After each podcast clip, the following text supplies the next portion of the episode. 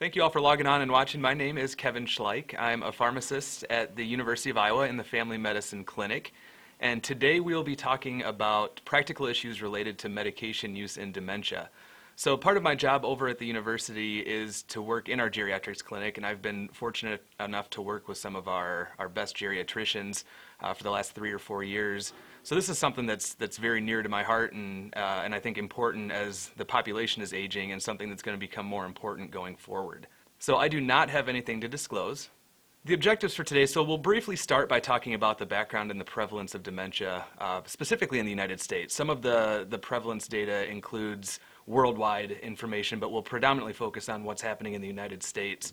Uh, at the end of the lecture, I hope you can understand the importance of conducting a thorough, thorough medication review and the appropriate steps that I think are involved when, when doing such review. Uh, I'll discuss the methods that I think help patients with dementia improve their medication adherence, so things like medication planners, uh, and we'll talk about some of the more in-depth ways that patients can remember to take their medications. And then finally, we'll talk about addressing specific goals of therapy for some chronic disease states that uh, oftentimes afflict our patients who have dementia and are also geriatric. So this is just a little bit of background information as we should all know, there's a bunch of different causes of dementia. When we talk about the demographics and the epidemiology of dementia, I'll focus primarily on Alzheimer's dementia, strictly because that makes up the, the greatest percentage of causes of dementia. But as you should know, there are a bunch of different kinds of dementia. Regardless of what type of dementia your patient is diagnosed with, I think what we're going to talk about in this, this upcoming hour is relevant to any of those different causes. So it is very difficult to ascertain a good approximation of how many people are living with dementia. Like I said previously, most statistics do focus just strictly on Alzheimer's dementia. It's estimated that about 36 million people worldwide were living with dementia as of 2010, so granted that's six years ago, we can expect that that number is probably a little bit higher today in 2016, but that number is expected to double, at least double, uh, every 20 years going forward. So this is just a little bit of the epidemiology, again, focusing primarily on Alzheimer's dementia. Um, Alzheimer's dementia is a disease of aged individuals as people age 75 years of age and older account for more than 80% of all Alzheimer's cases. Additionally, Alzheimer's seems to be a disease that affects women a little bit more than men, as you can see from that bar graph. About two thirds of patients with Alzheimer's dementia are actually women. So, as I mentioned previously, the the incidence of dementia is expected to double every 20 years. So by 2030, there will be two times more people with dementia than what there were in 2010. And by 2050, it's estimated that there will be even two times more than that that there were in 2030. So by 2050, it's estimated that over 13.8 million Americans will be diagnosed with Alzheimer's disease. So the rest of this presentation is going to focus primarily on treating patients with dementia. So I think it's important when we talk about any kind of presentation where we're taking care of geriatrics patients, we, remind, re, we remember the first thing, and that's the most important thing, is that we do no harm. This is particularly true for patients with dementia as well. So additionally, when a patient presents with either new onset dementia or even long-standing dementia, as a pharmacist in the geriatric clinic, I take it upon myself to find out if there's any medications that have changed in the patient's medication regimen, anything that's been new or anything that's been added or increased, um, or even something that a patient's been on for a long period of time that might be contributing to their new onset cognitive impairment. So because of that, I'll spend a little bit of time here talking about why I think it's so important to obtain an accurate medication list. Um, each time we have a patient come into our clinic, one of our pharmacists meets with uh, a patient and their family and looks through their medications and goes through this is kind of a step-by-step process that that I think is important for obtaining a thorough medication history. So we start with making sure that each medication has an indication, following by making sure that each medication that, that patient's taking is safe, and then that each medication that they're taking is effective and tolerated, and then we focus on if any of the, the current indications are not being treated. So we'll walk through each one of those steps just very briefly uh, again, so I, so I make it clear how important I think a medication review is. So we'll illustrate this process of going through a medication review by using an actual patient. So MF is an 80-year-old female who reluctantly moved back to Iowa City to be closer to her family after her husband passed away within the past year. She was formally diagnosed with cognitive impairment in 2013, but her family believes her cognition has acutely worsened over the past three months. Additionally, she fell once in the past month, and as you can see here, her past medical history is rather significant. So we already mentioned that she has cognitive impairment. She also has a couple chronic disease states. So she has hypertension, hypothyroidism, insomnia. She suffers from depression and anxiety, which we mentioned has gotten a little bit worse uh, since the passing of her husband. She has Parkinsonism. She has osteoarthritis and chronic back pain. She's been complaining more so of diarrhea that's been chronic in nature, but she has an acute onset of, of some stomach pain. She had a hysterectomy in 1982 and cataracts removed in 2013. So this is a look at our patient's medication list. Uh, and for all of you who have seen geriatrics patients, this medication list doesn't actually look that impressive. Uh, she's only on nine medications, and all of them look to be rather straightforward. So she's taking a couple things for that osteoarthritic pain. She's taking Tylenol and then hydrocodone and acetaminophen, as well as a meloxicam tablet. She uses alprazolam as needed for that anxiety and insomnia that we talked about. She's been using amantadine for her Parkinson's, amlodipine for her hypertension, levothyroxine for her hypothyroidism, a potassium supplement, presumably for hypokalemia, and then donepezil at night for that cognitive impairment. Here's a look at her vitals when she was seen in clinic. So her blood pressure looked okay at 148 over 84. Her pulse was fine. Her labs looked pretty good. Her calcium was good, hemoglobin was good, and her TSH was fine. And then just a brief look at her electrolyte panel seems like everything's in order. So as I mentioned, the first step in a thorough medication review is making sure that each medication has a legitimate indication. So the good news is that all these have arrows except for the last one. So we can pinpoint an indication for each of the medications except maybe that potassium supplement.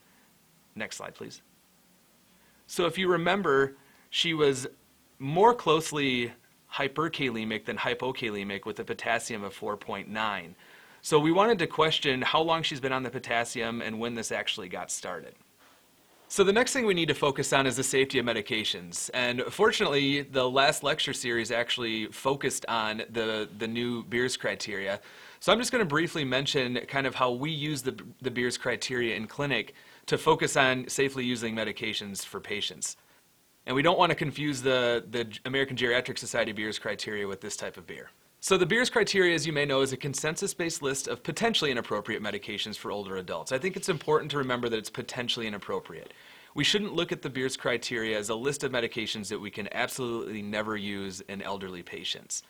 The most recent Beers criteria, like Jeff Reese spoke about a couple weeks ago, was published in 2015 and these guidelines do adhere to the Institute of Medicine's challenge of developing evidence-based guidelines. So the nice thing is the Beers criteria has remained a relatively constant length over the years. It's a 20-page document with nine reader-friendly tables. The first table is simply just a, an explanation of the evidence. So evidence A, level A evidence being the strongest evidence, and so forth. So I'll focus just briefly on the, the eight different tables and how these relate to how we take care of patients. So table two discusses medications and classes of medications that are potentially inappropriate for patients. So this is the meat of the guidelines, where we talk about different medications and classes and how they relate to taking care of elderly patients. Table 3 specifically addresses medications that could potentially be inappropriate with specific disease states. So this was added in 2012 and was a very nice addition that gave a little bit more clinical practicality to the Beers criteria as opposed to just listing medications and encouraging people to stay away from them. This actually looked at specific disease states, disease states and when certain medications should be avoided in patients who have these disease states. So table four just lists medications that should be used cautiously in adults. This is actually what the Beers criteria used to look like prior to the 2012 update, where it really just lists medications and things that we should think about when we're treating elderly adults. Table 5 is actually a new addition from the 2012 guidelines, and I think this is a very helpful addition.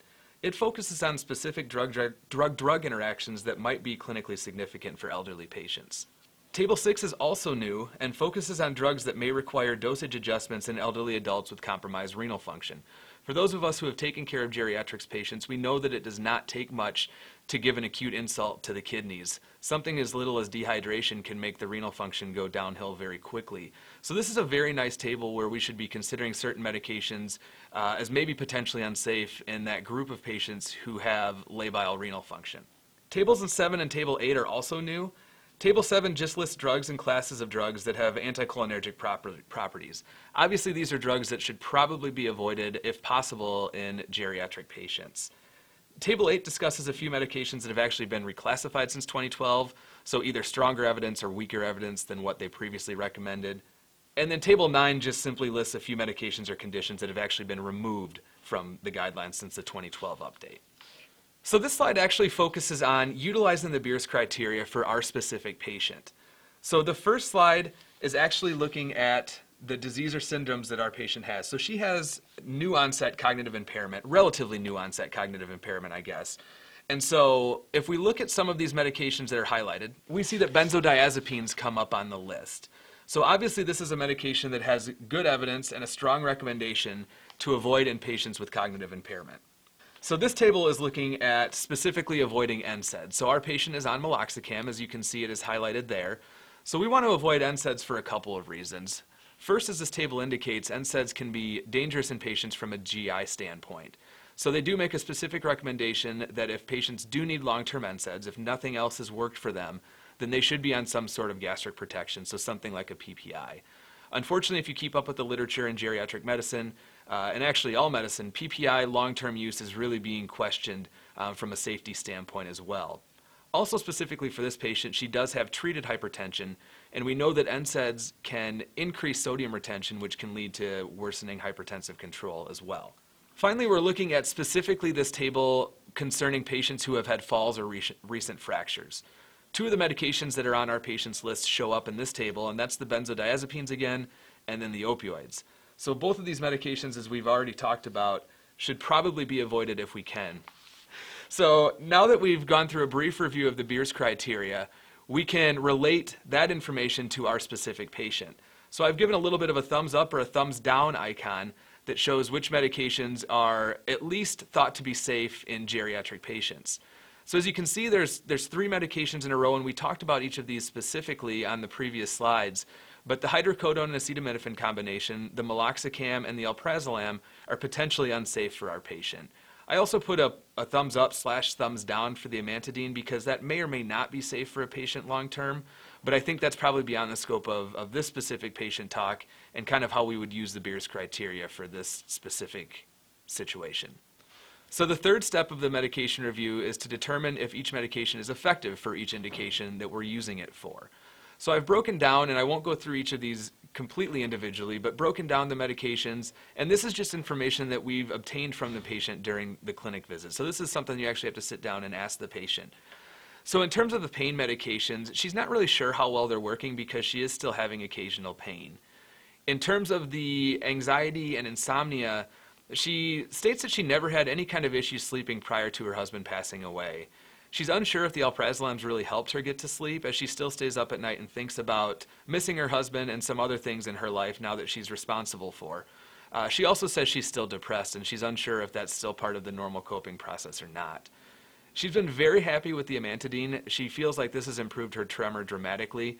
Uh, she's previously been on carbidopa levodopa and did not have a similar benefit with that medication. The amlodipine is effective. Her blood pressure today in clinic was 148 over 84. Uh, she does take her blood pressure at home, and she says they're much lower at home. She's just a little worked up about her visit today. The levothyroxine is, is working well. As we mentioned, her TSH is within the normal limits. Uh, she is on the potassium, and the potassium seems to be working, but if you remember, her potassium was 4.9, so she's much closer to that hyperkalemic stand. She's much closer to that hyperkalemic point uh, than she is to the hypokalemic point. And then the, the, the donepezil, the family believes it was helping considerably until the most recent three months when they feel like she's had a little bit of a decline in her cognition. The fourth step is ensuring that each medication is being tolerated. So just because medications are in theory safe for patients does not necessarily mean that each patient tolerates them well. So she's tolerating the acetaminophen just fine, not having any side effects. She does not drink any alcohol, so we're not concerned with any kind of liver dysfunction. Um, in terms of the hydrocodone acetaminophen, she has had a fall and the family really does complain. Their primary complaint is that she's having difficulties with memory recently. The meloxicam, she is being treated for hypertension, so that could be contributing to her hypertension. Additionally, she has a, a new complaint of more recent and acute GI upset, so the meloxicam could be contributing to that as well. Again, sticking with the fall, she has had one of those recently uh, and having problems with memory, so the benzodiazepine, the alprazolam, should be pointed at. The amantadine can cause, cause some diarrhea and GI upset, so that one's not totally devoid of any kind of adverse effects. The amlodipine, she's not having any lower extremity edema, not having any dizziness or lightheadedness, so that seems to be doing fine. No problems with the levothyroxine, and potassium is well known to cause some GI upset as well. And the donepezil seems to be fairly well tolerated, but again, can contribute to some GI issues as well. And then finally, the last thing we want to determine is if any indications are being untreated. So for this specific patient, she is still very depressed, and she has a reason to have some coping issues because her husband has just recently passed away, but she is very tearful in clinic. And the only medication she's taking currently that may help with any kind of uh, mood issues is the is the alprazolam, and we know that that's not very well, not very good at treating depression. She does state that she's previously been on venlafaxine and mirtazapine. She's not sure how well those worked at the time. She doesn't feel like she was that depressed prior to her husband passing away. And then her osteoarthritis pain still is not very well controlled, as she is complaining of relatively constant pain. So, when I teach our pharmacy students how to do a medication review, we talk about breaking up these four steps into uh, a little bit of a tic tac toe board here. So, I don't do this for every patient, I kind of do this in my mind. But this is something that we should look at and ways that we can determine if medications are safe for patients. So obviously if a medication doesn't have an indication, that's the easiest thing that we can do to take something off the list. So the potassium, like we mentioned, has a very questionable indication. Once we get beyond indications, I think it's important to look to see if there are any medications that show up in any of the following squares, but specifically if they show up in multiple squares. So the things that keep showing up, as you can see here, are the hydrocodone, the meloxicam, and the alprazolam. So they're potentially unsafe uh, may not be working that well for a patient and they may be contributing to some of her side effects. So when you see medications showing up in a number of these different quadrants, then it should jump to the top of your list for things that maybe need to be adjusted. So the next thing we need to focus on is the safety of medications. And fortunately, the last lecture series actually focused on the, the new Beers criteria. So I'm just going to briefly mention kind of how we use the, the Beers criteria in clinic to focus on safely using medications for patients. So our plan for our patient, I'd like to preface this slide by saying we strongly prefer to make just small changes at a time. We don't like doing a lot of changes at once. The problem with that is it's very difficult to determine what change has made a difference for the patient. However, when safety is a concern, we do sometimes have to make more than one change at a time. So for this particular patient, safety and worsening cognition was our primary issue. So we wanted to stop any medication that we thought could be potentially unsafe for her and could be potentially causing, uh, contributing to her worsening cognition. So it should come as no surprise that the ones that show up are the hydrocodone and the alprazolam. And then again, from a safety uh, standpoint, the meloxicam may not be the safest medication for her and doesn't seem to be working that well anyway. And then finally, the potassium we figured with a potassium of 4.9 probably is not necessary. So we were going to start acetaminophen and schedule that 1,000 milligrams three times a day to help with her back pain instead of just using it as needed. We're going to start sertraline 25 milligrams daily for her depression and anxiety.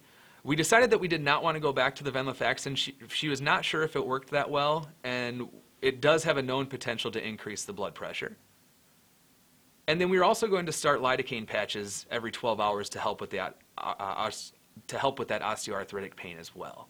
So in follow-up, uh, we were able to decrease her number of medications from 9 to 7, so a little bit of an improvement. Her potassium in two weeks was 3.9, so it was still normal without taking the potassium supplementation. We did end up increasing the sertraline up to 50 milligrams in six weeks because she still felt like she was having some depressive issues. But her family felt that her mind was much less cloudy and they reported no more falls, which is beneficial. So the next portion of this talk will, will focus on medication adherence. So this is a problem uh, with all patients, not necessarily just geriatric patients and not necessarily just patients with dementia, but in all patients.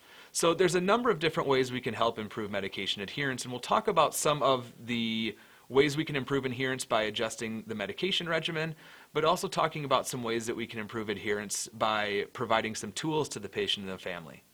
So the problem is, as patients age, most have some impairment in either dexterity, mobility, hearing, and or vision, and oftentimes those problems are multifold. So each of these alone can be a barrier to medication adherence, and when added to progressing dementia, adherence becomes increasingly more problematic. So, as dementia worsens, the ability to plan accordingly, organize complex plans, and execute meticulous tasks diminishes. I think you can argue that when patients get even more than one or two medications, uh, it can be considered complex and a meticulous task as well. So, non adherence to medications has been shown to worsen therapeutic outcomes, increase medical interventions, increase the incidence of adverse effects, and increase hospitalizations, all of which are bad things, obviously. So there's two things we can do to improve medication adherence, like I had mentioned. The first thing that tends to be very effective is to simplify the medication regimen. We'll talk about a couple ways that we can simplify medication regimens. The second thing we can do is recommend assistive measures. There's a number of different things that we can use for assist assistive measures. Some of them are very cheap and non-intrusive, like just medication boxes and reminders on phones. Some of them are much more expensive and technologically advanced, uh, things like the MD2 machines that will dispense the medication and set an alarm for the patient to take them and can alert family members when the when the patients don't take the medication. So we'll go through each of those options as well. So I think an easy thing that we should always consider in terms of improving adherence is to simplify medication regimens.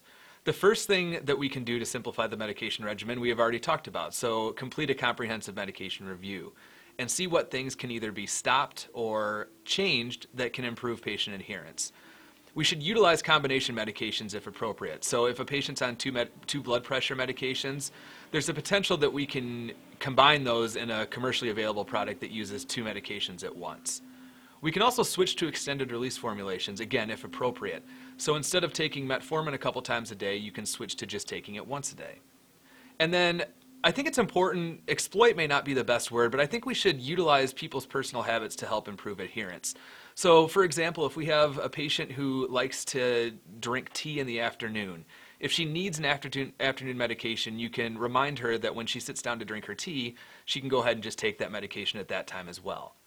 So, again, let's utilize another patient to help reiterate how we can simplify medication regimens. So, LZ is a 76 year old female who has a past medical history significant for hypertension type 2 diabetes, and mild cognitive impairment. Her current medication list actually looks even smaller than our last patient, so you may not think that this is necessarily a medication list that needs simplifying. So she takes hydrochlorothiazide daily, lisinopril daily, metformin three times a day with meals, glipizide twice daily, and donepezil at bedtime.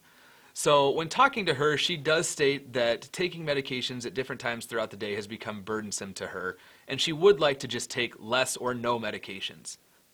So this is just a look at what her current medication pill box would look like.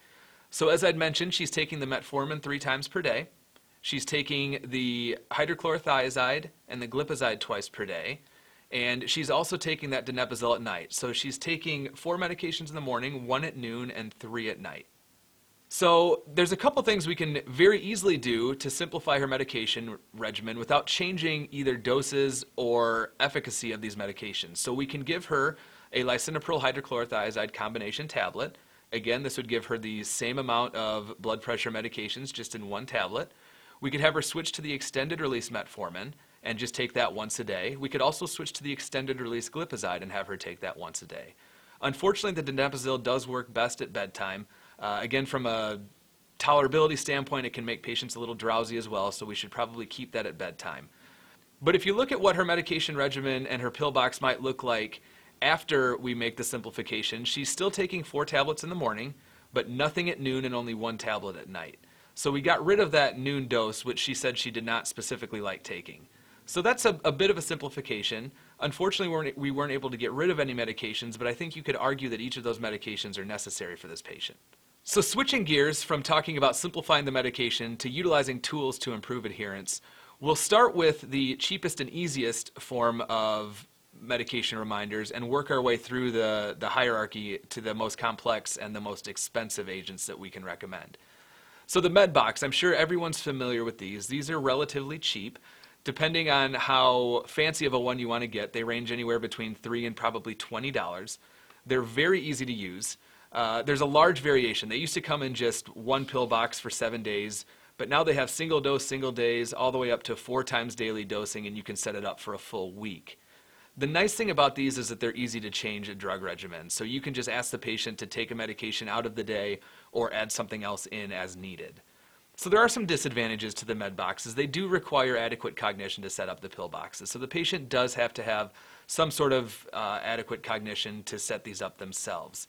If the patient does not have adequate cognition, they need someone else who can help them. So either nursing services or a family member that could do it once a week. Unlike some of the other things that we'll talk about, there's really no system to actually remind patients to take the doses. So they still have to remember to take the medications every morning and every night. And then there's no feedback when there's missed doses. So uh, if family's coming over to set them up once a week, it would be at weekly intervals that they may figure out that mom or dad forgot to take their Wednesday and Thursday doses. Moving up the ladder a little bit, so a number of pharmacies offer to pre-pack medications for patients. An advantage of this is it's relatively cheap. Pharmacies will generally charge a weekly or a monthly fee for this service. Additionally, it removes the burden of preparing the medications from the patient or the family, so you can ensure accuracy that these are getting set up correctly. Some disadvantages, so not all pharmacies offer the services. Traditionally, these have been kind of the smaller town pharmacies that have offered this, and not necessarily the big chain pharmacies. This will be an added monthly cost, so this could be problematic for patients who are on a fixed income. Additionally, there's again no system to actually remind the patient to take the doses. And this can be very difficult to make dose changes. So, especially if a patient has a monthly pill card set up and you need to make an adjustment to a dose of anything, uh, it can be difficult to do. So, you may have to have them take their medication card back into the pharmacy. They may have to either completely repack it or cut a hole and then tape over it. So, something that comes to mind quite frequently is warfarin when we have to make dosage adjustments on that and a patient needs to take their medication card back to their pharmacy to get that dose adjusted immediately. So move on to the automated devices. Unfortunately, R2D2 uh, does not dispense medications, uh, but I think he'd be pretty good at it if he did. So some of these things do look like R2D2 though. So uh, these have again both advantages and disadvantages. So the advantages to this are that they offer both a monitored and a standalone option. So you can get this for a patient and it can be set up to either their pharmacy or a family member who's alerted when the patient does not take their medications. You can also get it where it does not have that function and it just sets off an alarm for the patient to take the medication. Again, the monitored option allows for either a text message, a phone call, or an email to be sent to the person who's des- designated to know. Oftentimes that's a family member. Um, and this can coordinate with pharmacies as well, so doing refills, uh, and some pharmacies even offer this service. The biggest disadvantage is that these machines are expensive. So they range anywhere from $400 to $2,000 for the machine alone.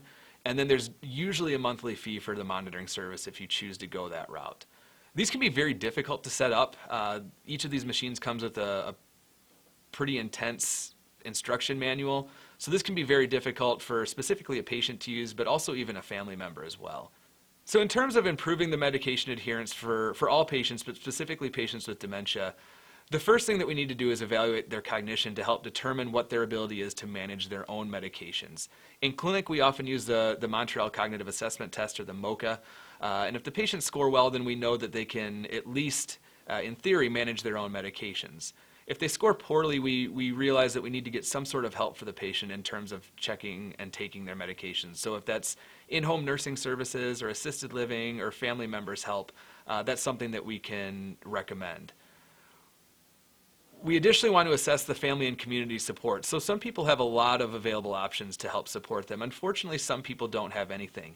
Um, so we want to look for competent and willing family members, look to see if they qualify for any kind of in-home nursing services, and then see what pharmacies are available that could provide some of these services at a cost that's reasonable for the patient as well. And then based on that information, we need to determine what the best plan is to maximize medication adherence. So the last portion of this talk will focus on treating chronic diseases, specifically in patients who have dementia. So there's four main principles of treating chronic disease states in, in chronic, and start over. So there's four main principles in treating chronic disease states in elderly patients, and specifically patients with dementia. So first of all, we need to establish goals of care with the patient and their family members. We need to establish if they want to use intensive treatments to prolong life for as long as possible, or if they just want to make themselves comfortable. Second of all, we need to achieve acceptable goals without causing undue treatment burden. Third, we want to continuously assess therapy for safety, efficacy, and tolerability because just because a medication regimen was working two years ago does not necessarily mean that it's going to be effective and tolerable down the line. And then fourth and finally, we do have to be willing to de-escalate therapy. We need to be willing to back off doses uh, if patients are having adverse effects. So basically, we're trying to obtain a very fine balance of treating conditions that can present an acute danger to the patient and also avoiding side effects that can become detrimental and worsen the quality of life. So we'll talk about some very specific disease states, ones that most frequently uh, affect our geriatric patients. So depression and anxiety is unfortunately the most common mental disorder in geriatrics patients. It's estimated that about 40% of patients with Alzheimer's dementia also have depression.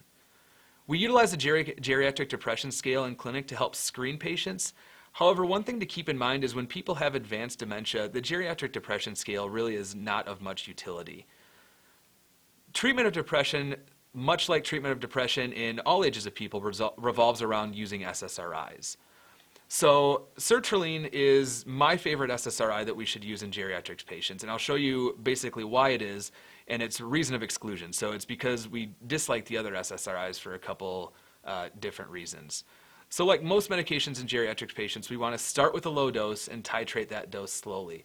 I think it's important to keep in mind that we do want to give a full six-week trial of a dose to make sure a patient gets that full trial of the medication. So paroxetine is not our favorite medication to use in geriatric patients because it has a very short half-life.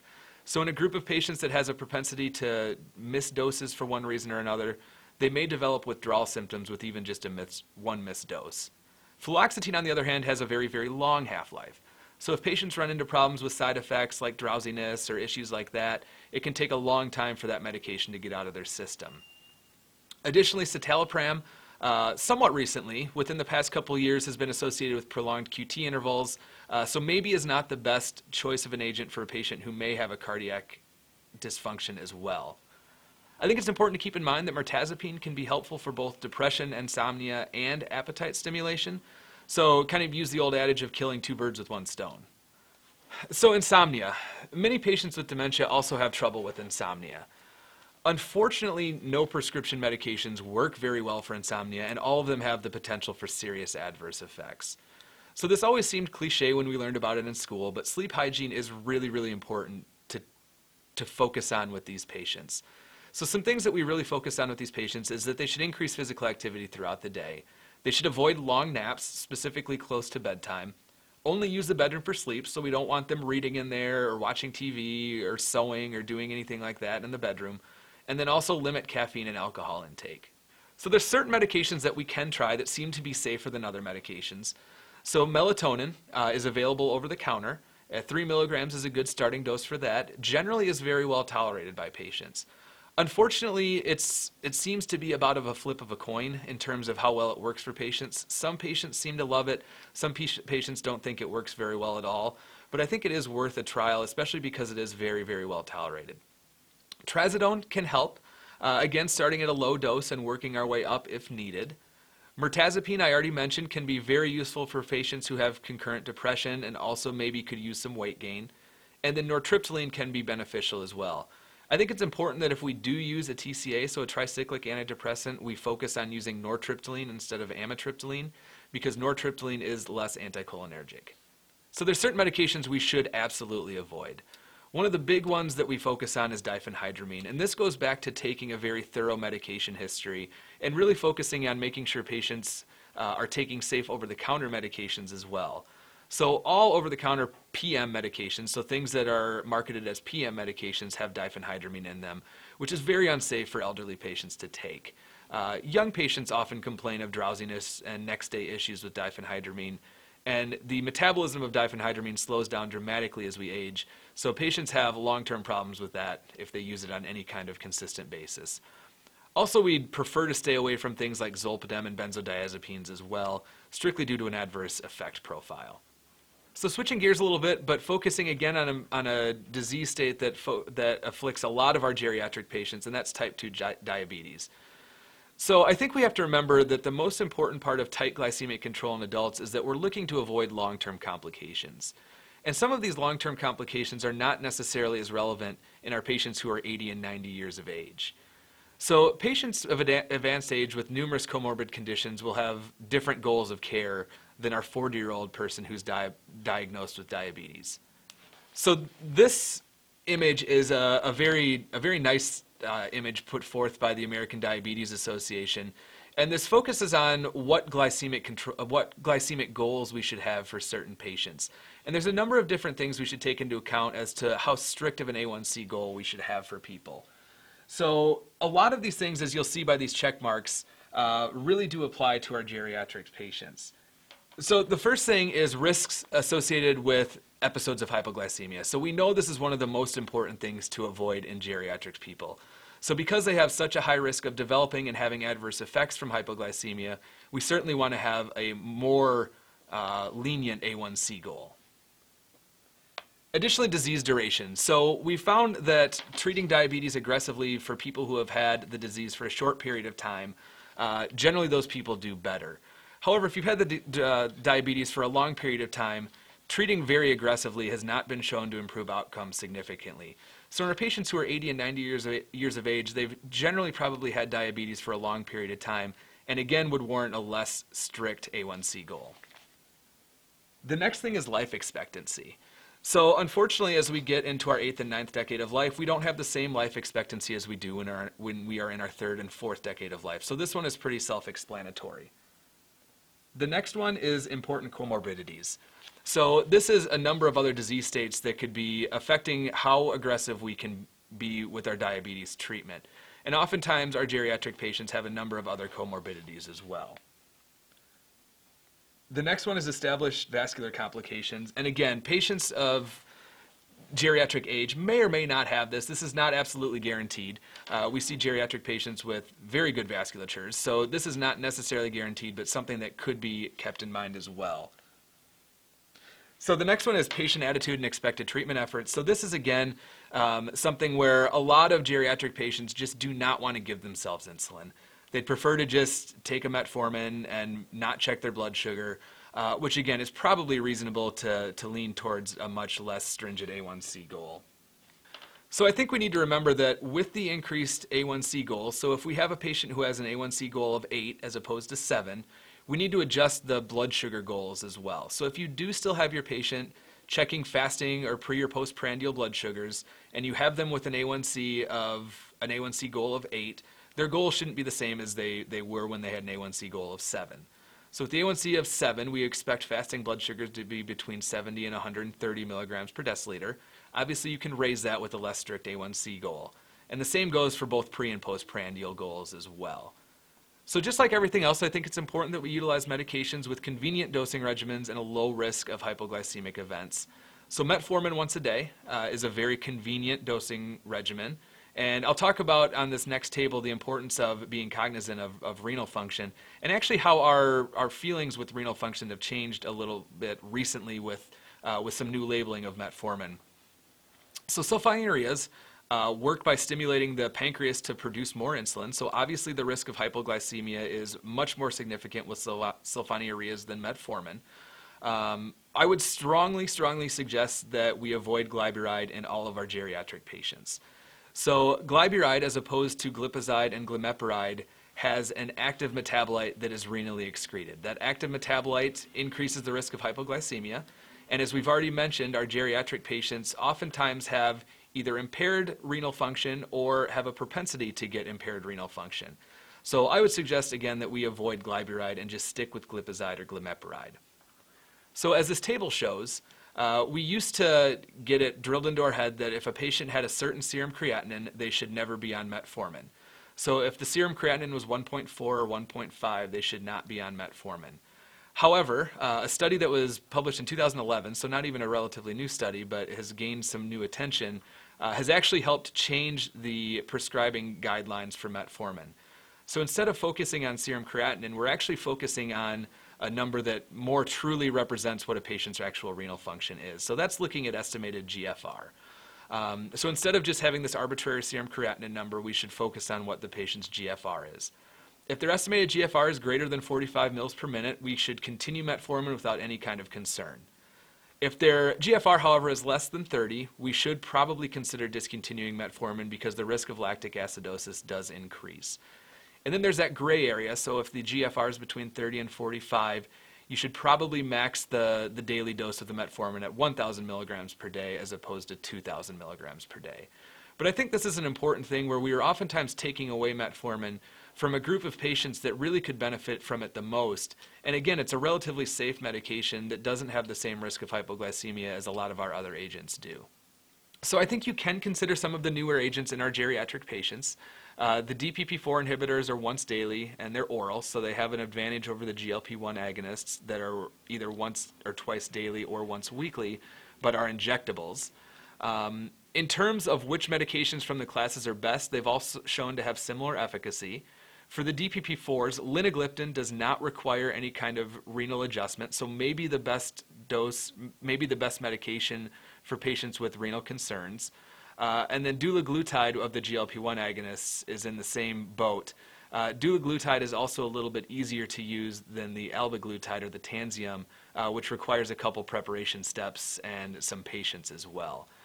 If you do need to use insulin, basal insulin, things like Lantus and Levemir, is obviously much safer than the bolus insulin, the things like Humalog and Novolog uh, that you use with meals. So moving on to hypertension, a number of patients, specifically geriatric patients, have hypertension. Uh, an important thing to realize is that we don't want to overtreat hypertension, especially in patients with dementia as well. So treating to a goal blood pressure of less than 150 over 90 is absolutely perfect. Uh, the SPRINT trial recently came out and showed that maybe we should be focusing on blood pressures closer to 120, specifically systolic blood pressures. But I don't think that includes our patients who have advanced comorbidities and things like dementia. So, in a group of patients where we want to avoid dizziness and lightheadedness and falls at all costs, uh, we want to make sure that we're not driving the blood pressure too low. We should also choose agents carefully that sh- will not exacerbate conditions that are common in our elderly patients. So things like amlodipine can worsen lower extremity edema. Granted, that's not a dangerous side effect, it can be a bothersome one to patients. Diuretics can increase the propensity for patients to get dehydrated and lead to some renal dysfunction. And then beta blockers are, are well known to cause and contribute to orthostatic hypotension.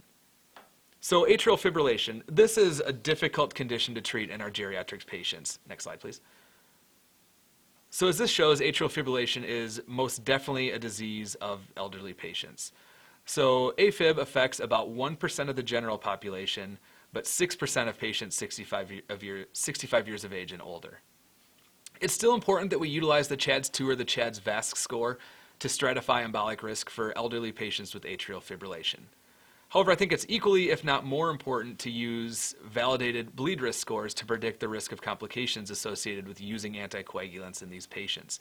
So, a couple bleed risk scores you may be familiar with are the HAS-BLED and then the Mowbray, which is the Modified Outpatient Bleed Risk Index score.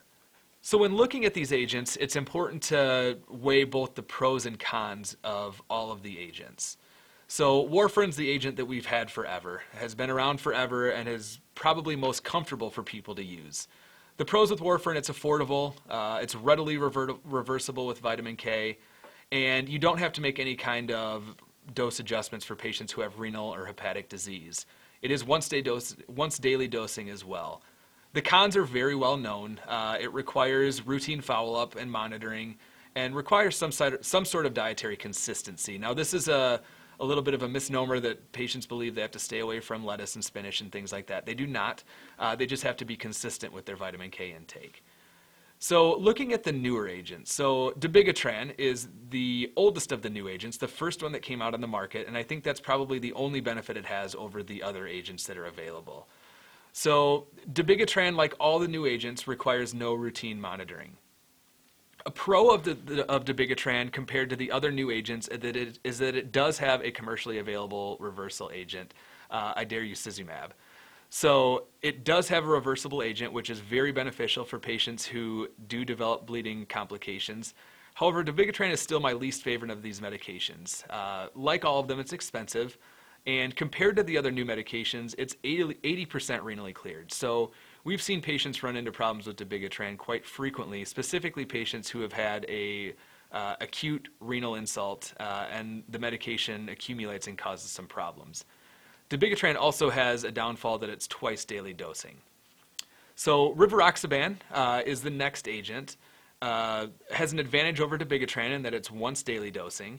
Again, it's very expensive. It's less renally cleared than the dabigatran. Uh, and unfortunately, it has no reversal agent yet. So rivaroxaban, apixaban, and edoxaban do not yet have a reversal agent, but there is one that's coming very, very soon, I would imagine. Uh, apixaban is probably my favorite in terms of efficacy and safety of the new agents. The biggest downfall is that it is twice daily dosed, so it's less convenient than the rivaroxaban and the edoxaban. But in terms of safety and efficacy, it's shown the best efficacy and the best safety compared to any of the other new agents. And then finally, edoxaban is the newest, which I'm the least familiar with. Uh, it has a very similar pharmacokinetic profile as apixaban, but does have the advantage over the apixaban in that it's once daily dosing. So I think another misconception with the new agents is that they're good for patients who have problem being adherent to warfarin. It's actually more important that patients are adherent to the new agents. Uh, they've shown that missing even one dose can increase the risk of developing strokes and blood clots in patients who are more susceptible to blood clots um, because of its short onset and offset. Um, unfortunately, so one of the big marketing ploys for these agents is that you can monitor, or that they do not require monitoring. However, you also cannot monitor them. So you're not sure if the patient is therapeutic or if they're having side effects or whatnot. Uh, and like I said, intermittent adherence or discontinuation actually increases the risk of embolism. So now we're going to focus on ASCVD, which is atherosclerotic cardiovascular disease risk, the disease that was previously known as hyperlipidemia. So, with this disease, treating with statins is kind of where we've been led to go with the new guidelines. However, treating with statins for primary prevention is looking to reduce 10 year risk. And utilizing a medication to pot- potentially prevent an event over 10 years may not be the most practical in a patient who has dementia. Additionally, statins have loosely and probably inaccurately been associated with dementia. The most recent literature does lean towards statins neither causing nor uh, preventing dementia to any significant degree. So, just in summary, when focusing on goals of treatment with patients, we want to first establish goals of care with both the patient and their family members. We don't want to be treating very aggressively when patients are not looking for that. Additionally, we want to achieve acceptable goals, so things that we've agreed upon with the family without causing any kind of undue treatment burden. Uh, for example, preventing uh, stroke by treating atrial fibrillation, I think that's very, very important, uh, especially when patients want to avoid having a stroke at all cost, uh, as opposed to minimizing 10-year cardiovascular risk with statins. So you know, maybe preventing a heart attack over 10 years in a patient who's already 92 years old. Uh, number three, we want to continuously assess therapy for safety and efficacy. Again, like I said, uh, we want to make sure that just because a medication regimen was safe five years ago, we want to make sure that it's continuously safe for patients. Uh, additionally, we have some tools that can help us with that. So, for example, we may not choose to anticoagulate a patient who has a CHADS 2 score of 1 but has a HAS-BLED score of 5 the risks of starting therapy probably would far outweigh the potential benefit of using therapy in that patient. And then, as always, we need to be willing to de escalate therapy. So, in summary, dementia is currently affecting more than 35 million people worldwide, with expectations that that number will double every 20 years. So, it's essential, like I said, to complete a thorough medication review for patients with dementia. Additionally, adherence to complex medication regimens is very unlikely in these patients, therefore, simpli- simplification is necessary. We should simplify the medication regimen and provide tools that can help improve medication adherence for those patients. I think it's very important that we intimately know what our patients' goals of therapy are and tailor their treatment to best accomplish those goals. So, with that, that concludes the presentation. I'd like to thank you for listening and hope you enjoyed the presentation.